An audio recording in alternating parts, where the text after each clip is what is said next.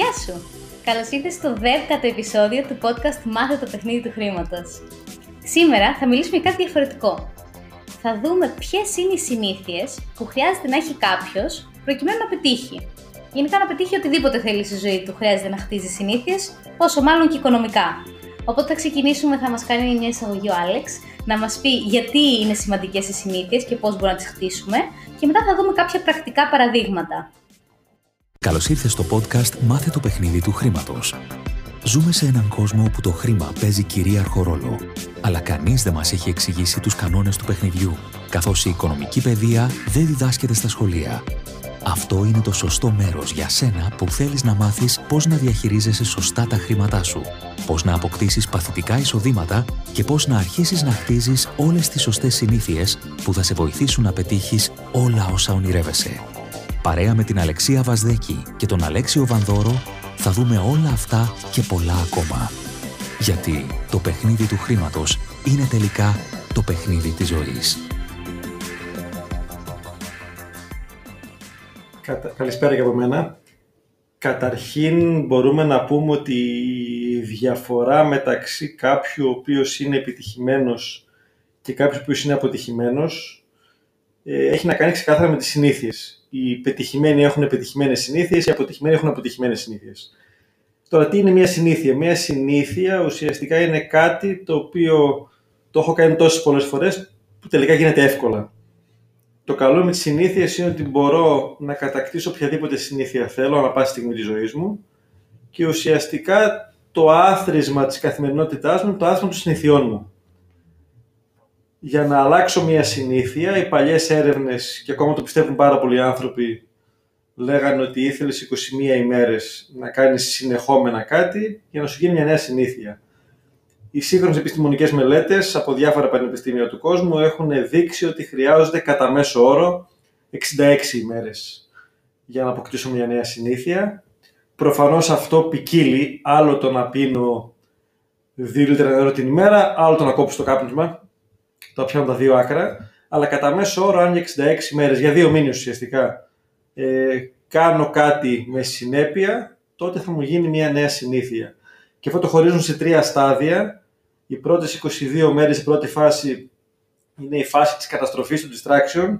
Είναι εκεί που πραγματικά ζορίζεσαι πάρα πολύ. Το κλασικό παράδειγμα που το έχουν βιώσει αρκετοί άνθρωποι του να πίνω καφέ με ζάχαρη και να θέλω να τον κάνω σκέτο ξαφνικά είναι εκείνες οι πρώτες 22 μέρες όπου νιώθεις ότι πίνεις κάτι που δεν πίνεις, ότι είναι πάρα πολύ ε, άσχημο, άγευστο και σε ζορίζει. Οι δεύτερες 22 μέρες είναι οι μέρες που είσαι ουσιαστικά στα χαμένα. Είναι η φάση σαν τη μετακόμιση που έχεις πάει από το ένα σπίτι στο άλλο, είναι σε κούτες στα μισά πράγματα, το κρεβάτι το έχεις πάει, δεν έχεις στρώμα και δεν ξέρω πού είσαι και που βρίσκεσαι. Είναι η φάση που, του μπερδέματος ουσιαστικά.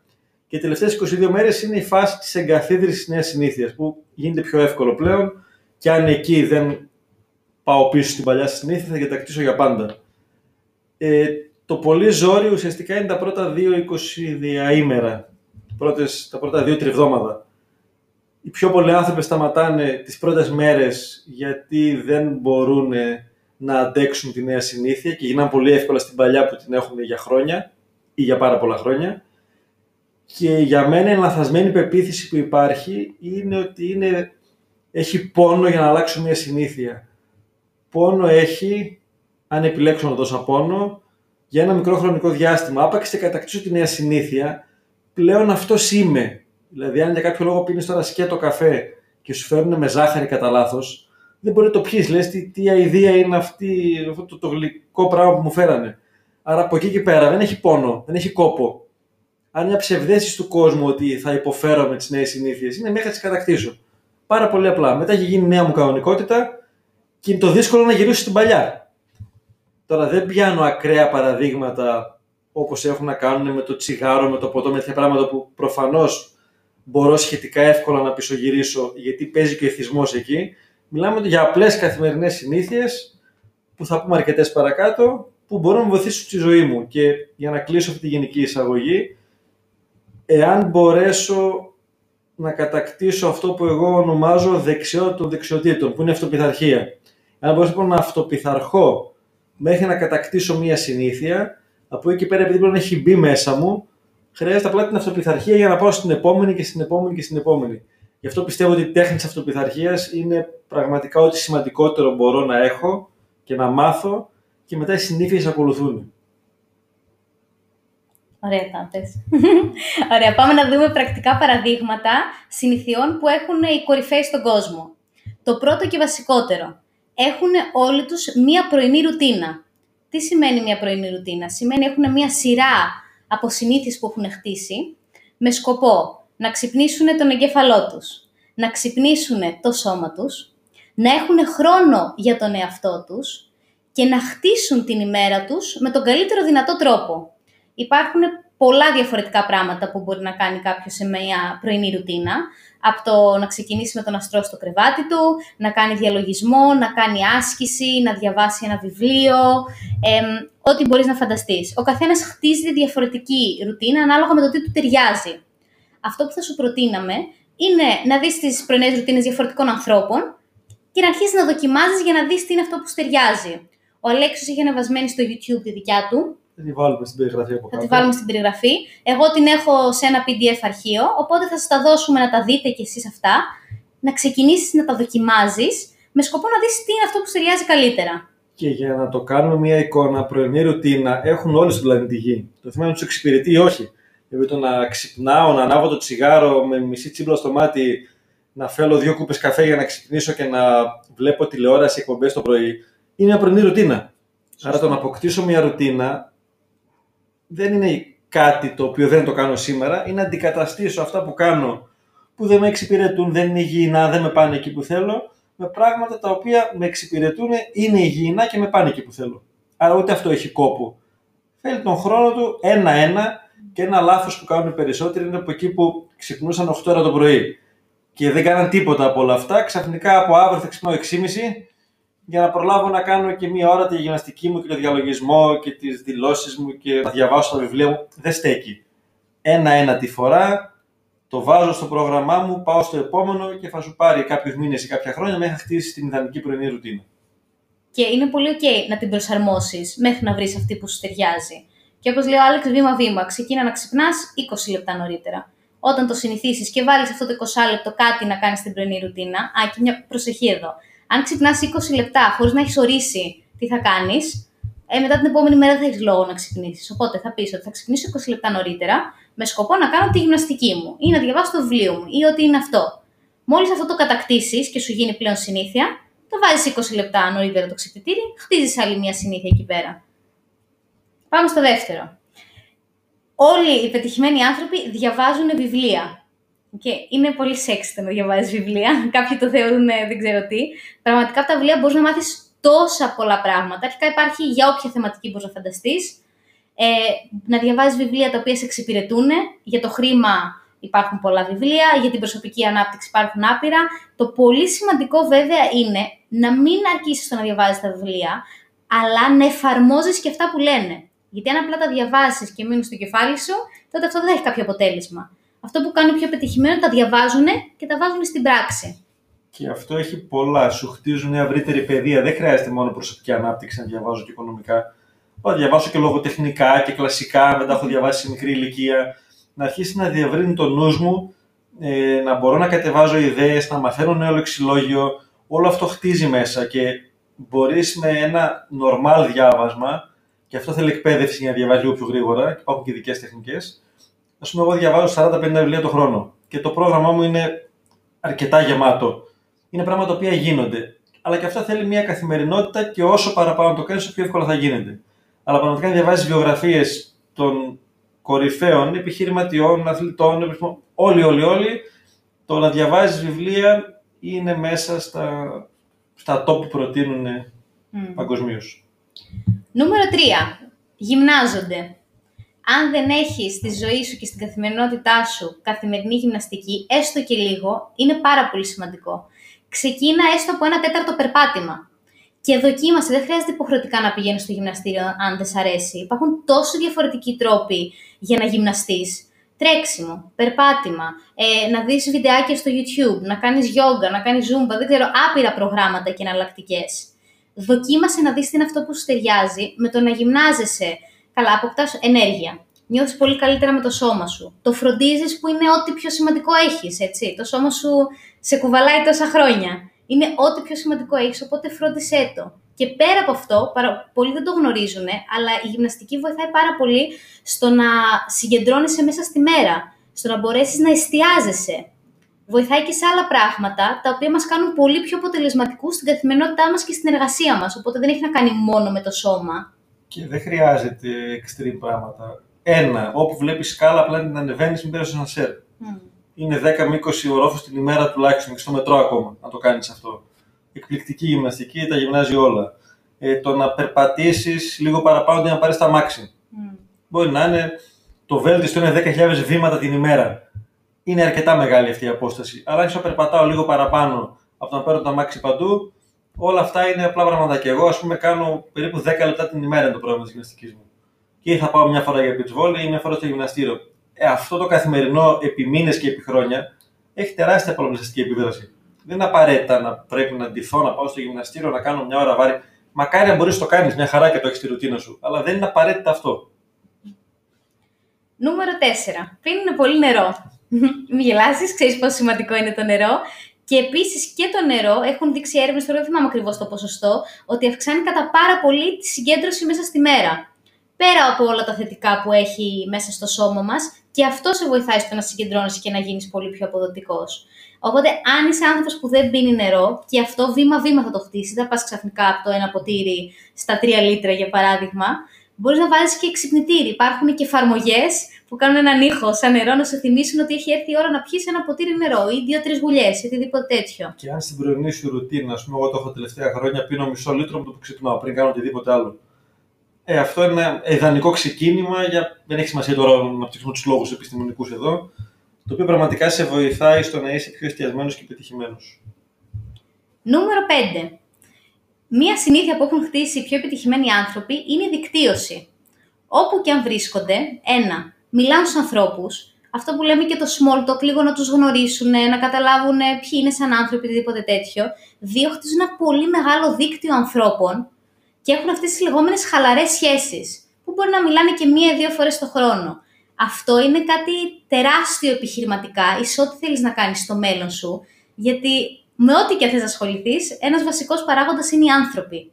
Οπότε, όσο έχεις ένα δίκτυο ανθρώπων με τους οποίους έχεις αυτούς τους λεγόμενους χαλαρούς δεσμούς, ό,τι και θες να κάνεις ζωή σου θα σε βοηθήσουν να το πετύχεις. Και μαζί παρέα μπορείτε να το κάνετε. Αυτό είναι κάτι το οποίο δεν το είχα στο μυαλό μου, η αλήθεια είναι, και τον τελευταίο χρόνο, 1,5, με όλα αυτά που κάνουμε με τον Άλεξ, συνειδητοποίησα τη σημασία και την αξία και έχω αρχίσει να μιλάω με τόσο πολύ κόσμο και είναι εκπληκτικό. Αρχικά έχω, έχω επανασυνδεθεί με παλιούς φίλους.